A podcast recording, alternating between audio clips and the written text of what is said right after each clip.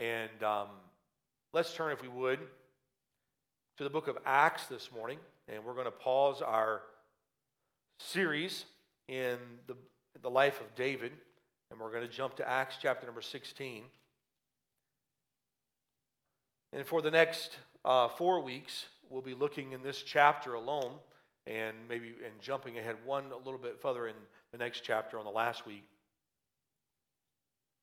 But in chapter 16 and 17, for the next four weeks,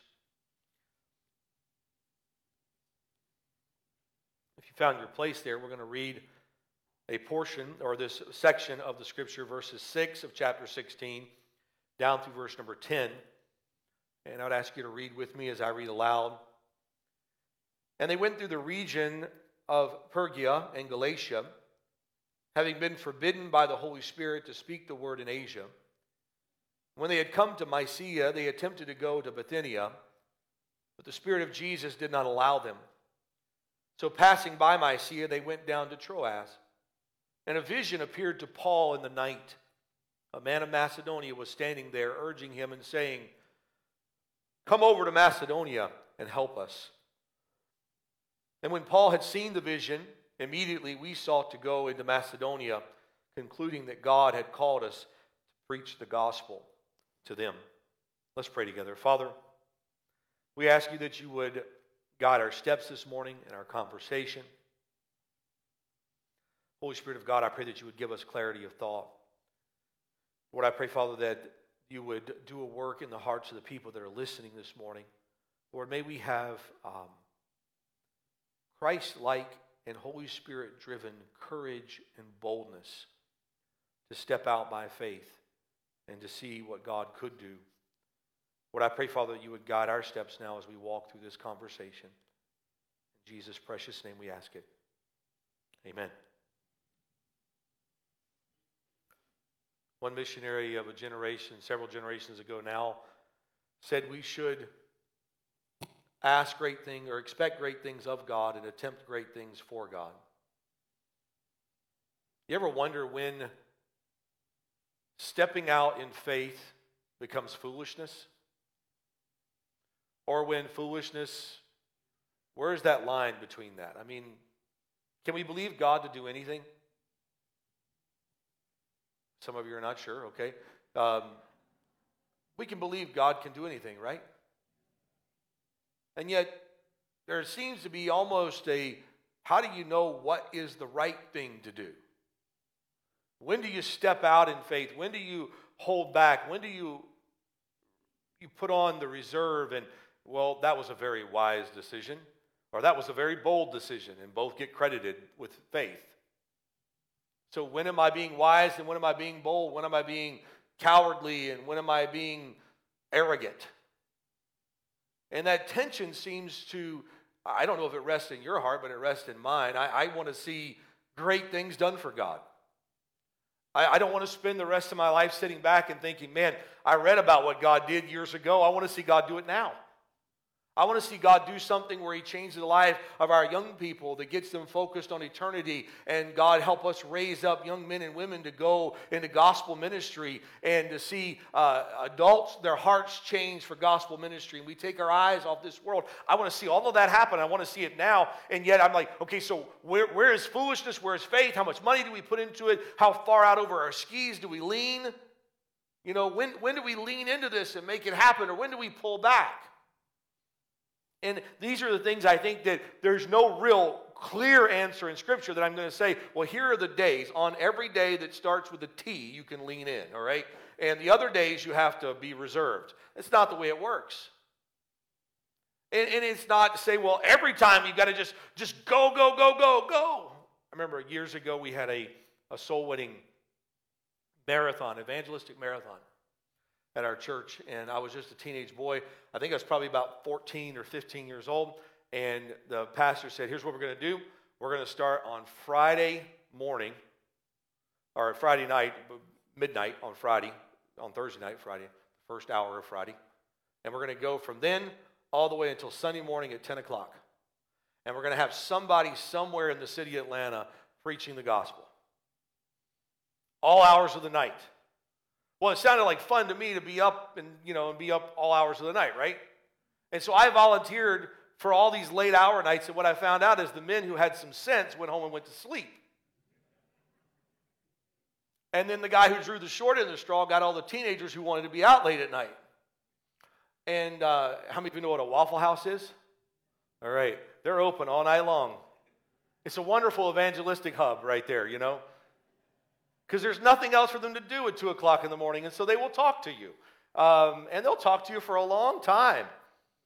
And we would go into Waffle Houses and train stations and bus stations and just see if we could start a conversation with somebody. And we would do that for hours on end. And I remember rushing home in a little three hour window and trying to get a couple hours of sleep and then getting up and going back out again. And then we did it again and again. And finally, I get to Sunday morning. And I think between Friday and Sunday, I'd slept maybe four and a half hours somewhere in there, you know, and between school and everything else that had to be done. And I remember sitting in church on Sunday morning getting ready for church to start. And I'm just like, this is amazing. This is amazing oh, wow. You know, I drink about three, 30 gallons of coffee as well, you know. And I'm just, oh, we, why aren't we doing this all the time? And I'm like, because you're about to kill yourself. That's why. And uh, that lesson of risk, and then also how do you go about, isn't the gospel urgent? And I would say, yes, the gospel is always urgent, but you and I do not need to be frantic about getting the gospel to the world. God is moving his work forward. We get to be a part of that work as we go with boldness and urgency to get the gospel to the world. Now, I can't think of anybody that is more risk taking than the Apostle Paul. And we open the account here after the Jerusalem Council has taken place, and Paul is now going back on his missionary journey again and continuing to preach the gospel and plant a brand new church which will eventually be the church of Philippi, which we get the book Philippians from. And so this is where Paul is going. Now, Paul doesn't know that's where he's going. And, and I want you to see what Paul is doing. First off, he's confirming the churches as he goes on his run here. And he's infer- encouraging them in doctrinal fidelity and Christian charity and adorning the gospel. And he's encouraging them that, yeah, we can have no comprom- compromise and we give no offense. So, in other words, we want to stand boldly on the truth, but give no reason for people to take offense other than the position that we're standing on. And, and this is what Paul is preaching to all the churches as he's going. And so, as they walk through these churches, they come to a place here, and we find in verse number six, and he says, And they went through the regions of Phrygia and Galatia, having been forbidden by the Holy Spirit to speak the word in Asia. Now, does that strike you as odd at all? I mean, Paul's like, all right, we're going to go into Asia and preach the gospel. And the Holy Spirit said, no, I don't want you to preach the gospel to them. What?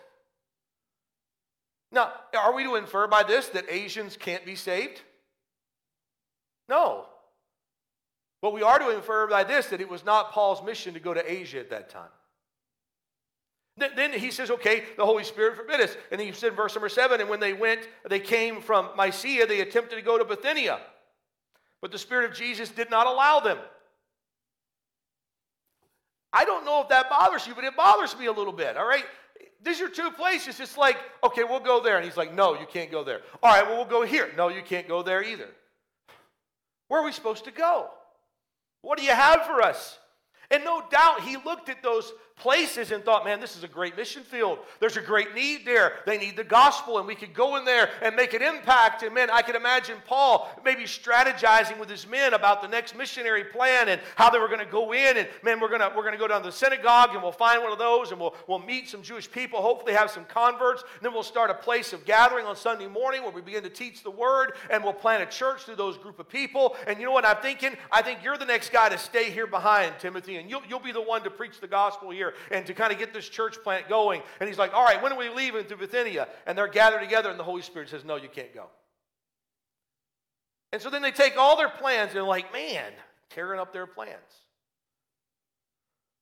Let me say this again the Macedonian call comes, and we see two closed doors and one heavenly vision. Look what he says next. Verse number 9.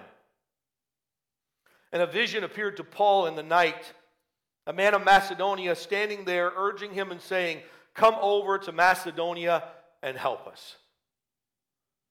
So Paul has this vision at night. God speaks to him through this vision, saying, I want you to go into Macedonia and help us. And this man is standing there with this vision in mind. Now, in verse number 10, he said, When Paul had seen the vision, immediately we sought to go into Macedonia, concluding that God had called us to preach the gospel to them. Now, it's interesting to me that Paul got the vision, but that wasn't the final word on it.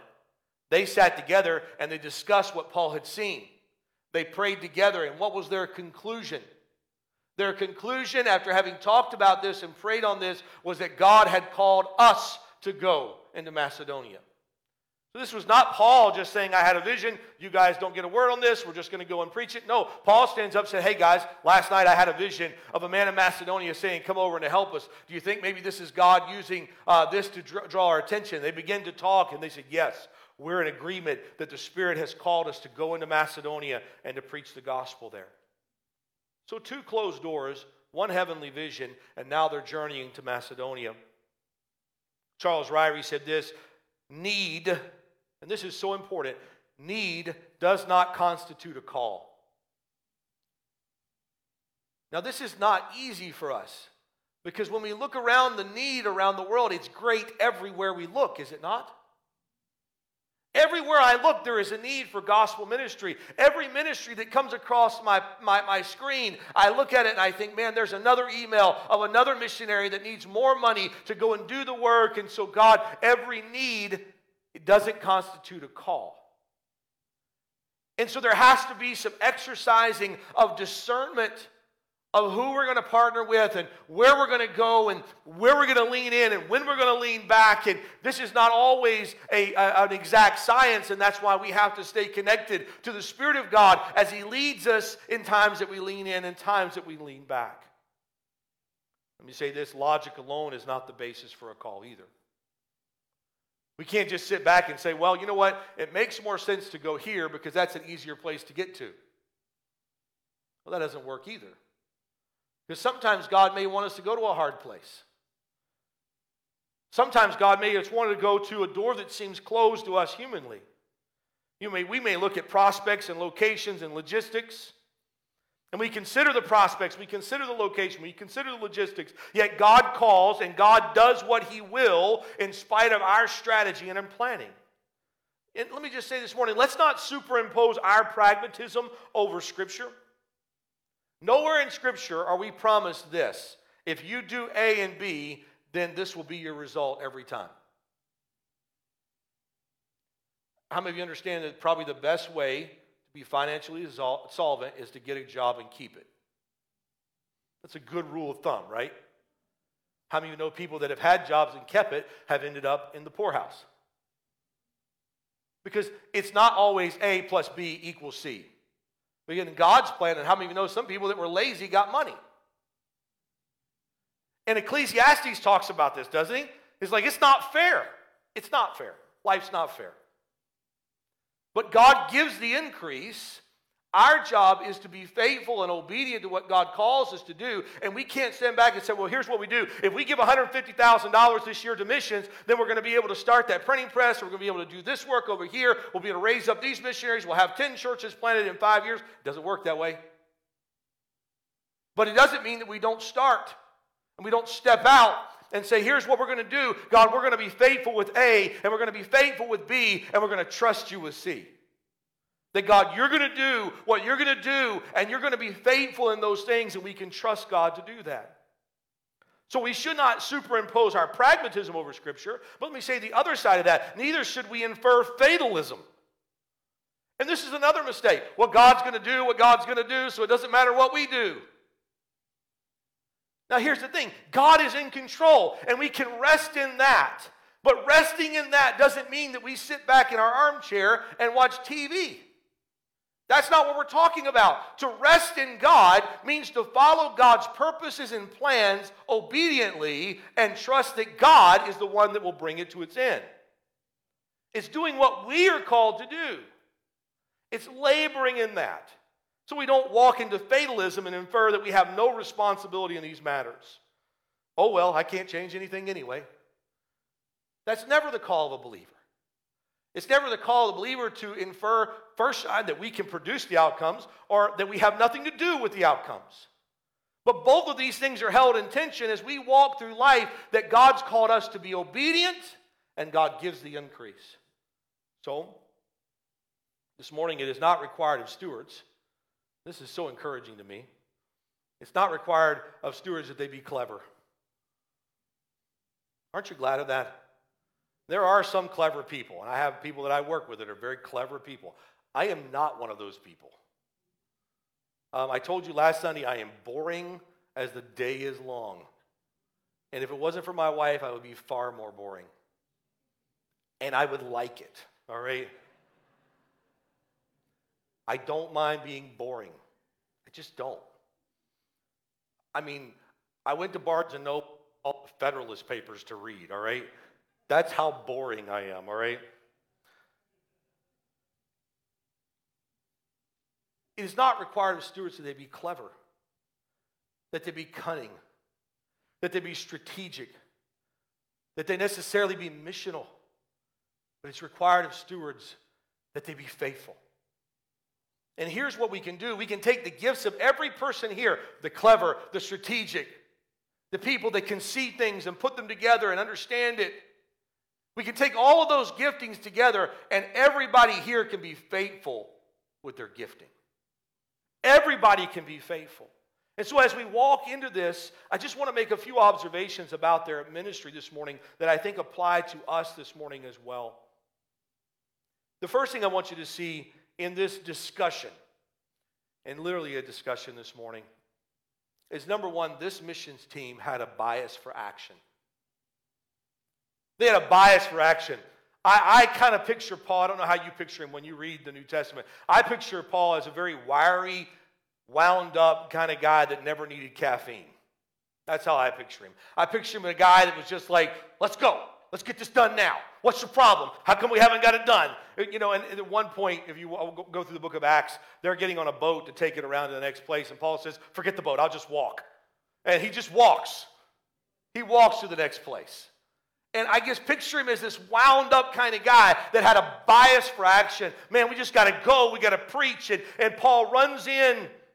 And he was not a guy that was making excuses. And so when the scripture says the Holy Spirit um, forbade them to go into Asia, this is not Paul getting up going, Oh, do I have to get up now? You know, this is not Paul at all. He's not laying in bed going, Five more minutes, please. No, Paul's up and let's go. Can we go into Asia? And it's the Spirit of God resisting him. No, you can't go into Asia. He's pushing back. And here's the thing that we can trust in God is able to stop our plans. Isn't that a good thing?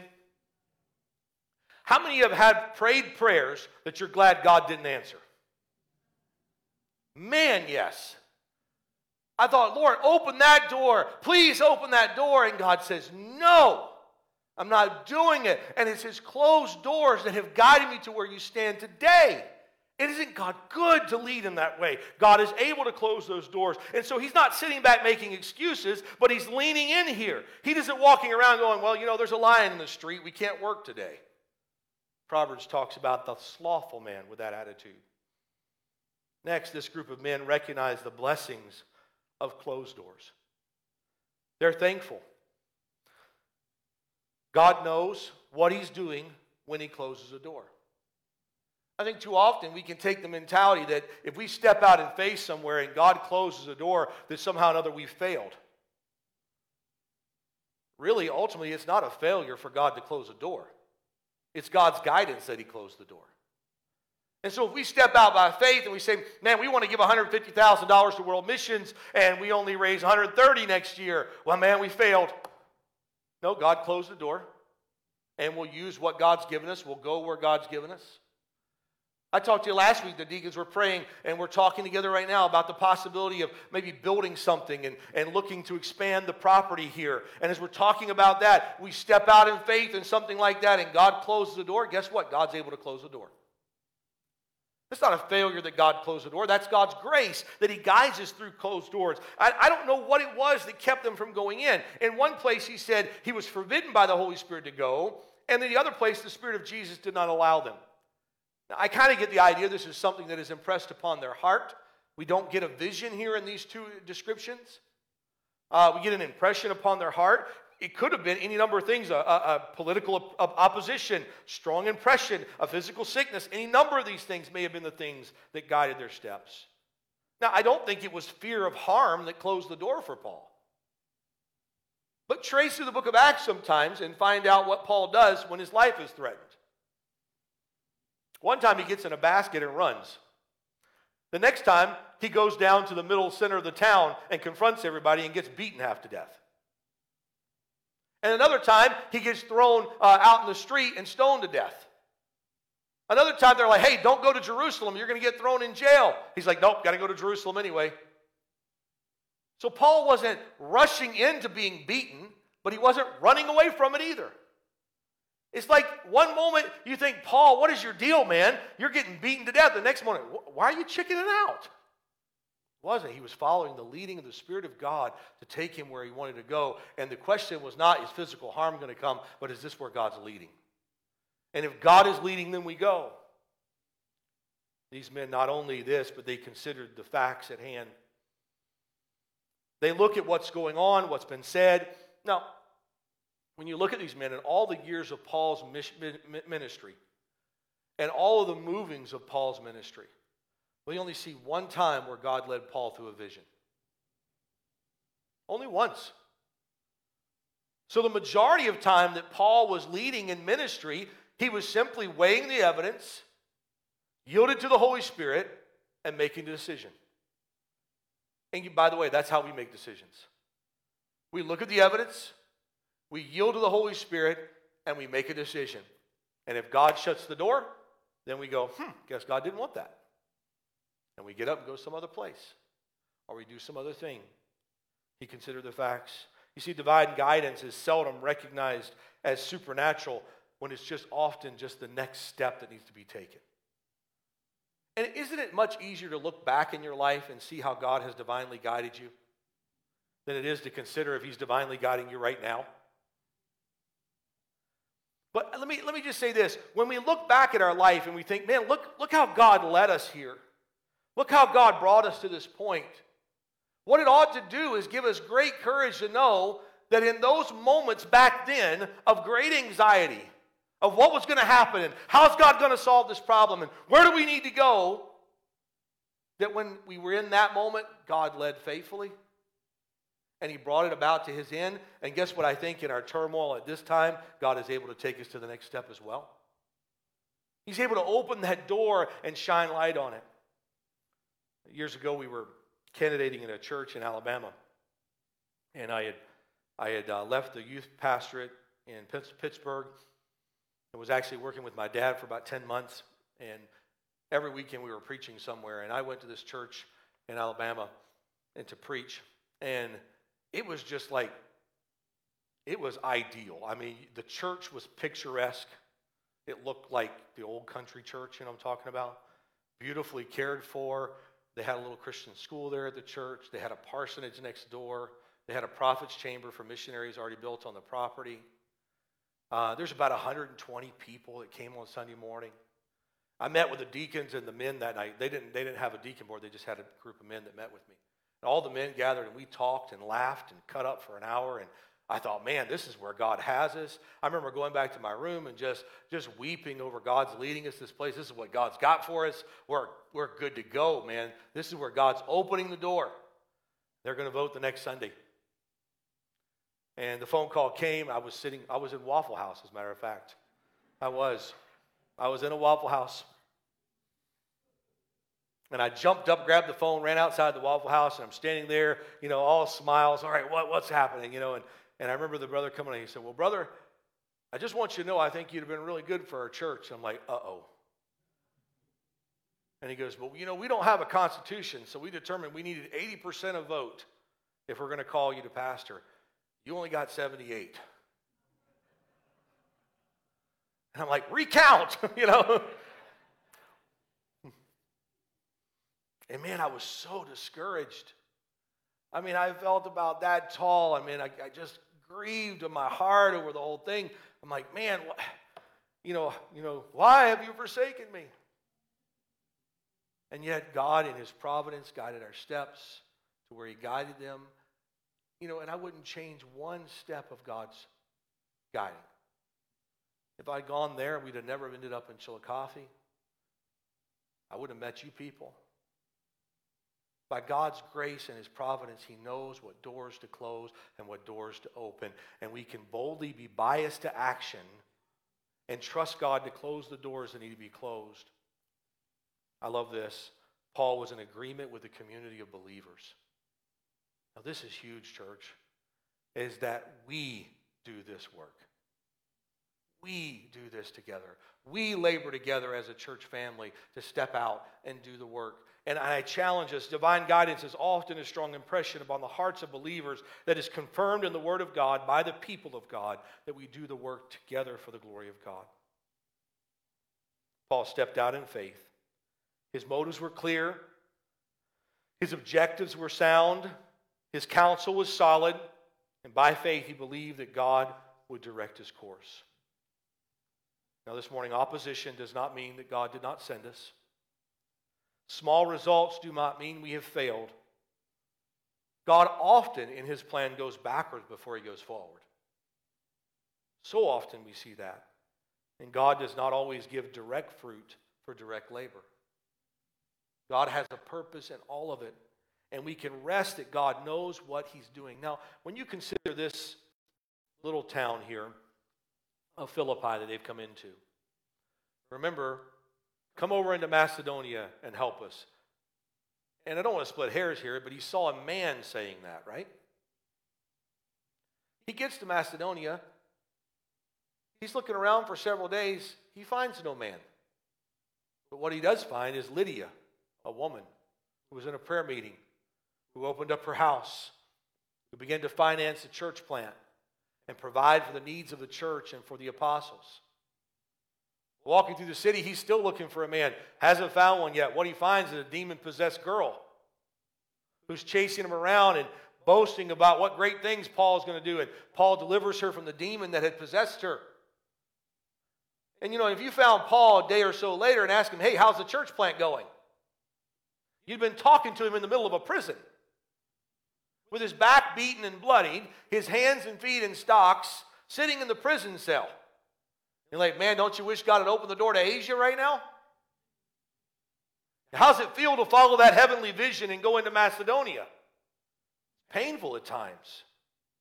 But what we find him, we find him accepted by wealthy Lydia. We find him mocked by satanic uh, influences. We see him persecuted by selfish slave owners. We see him imprisoned and beaten by the magistrates. And then what do we see him doing at midnight? Praising God at midnight in the jail, preaching to the jailer in his house, and at the end of this chapter, Paul and the church are politically leveraged in the church, in the city of Philippi, in an incredible way to launch this church and to see God do great things.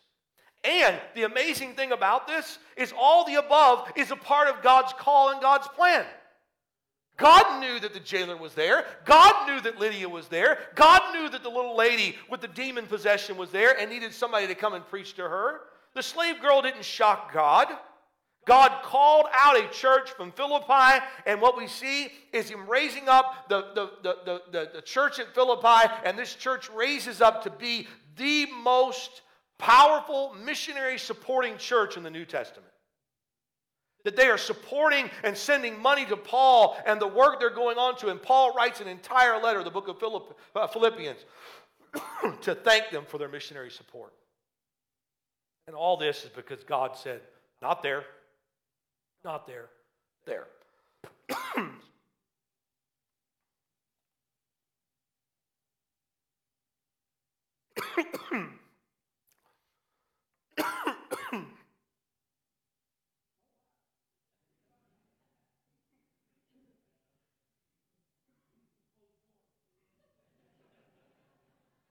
Hmm, I think God's saying, shut up.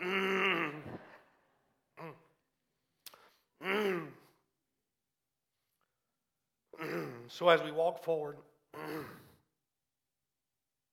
We do not need to boast in what we will do. We say this is what the Lord will do. If the, the Lord will. Make our plans, seek counsel, stay humble, and trust God. Let's pray together. Father, thank you for your word. Lord, thank you for the sufficiency of your word. Lord, we ask you for what has been said today would be driven down into my heart to do a work in our hearts that only you can do. Father, as we walk into uncertain moments, give us the patience to seek your will and the trust to rest in the closed doors and the courage to walk through the open doors. We'll praise you for what you're doing already. In Jesus' precious name. Amen. Let's stand to our feet.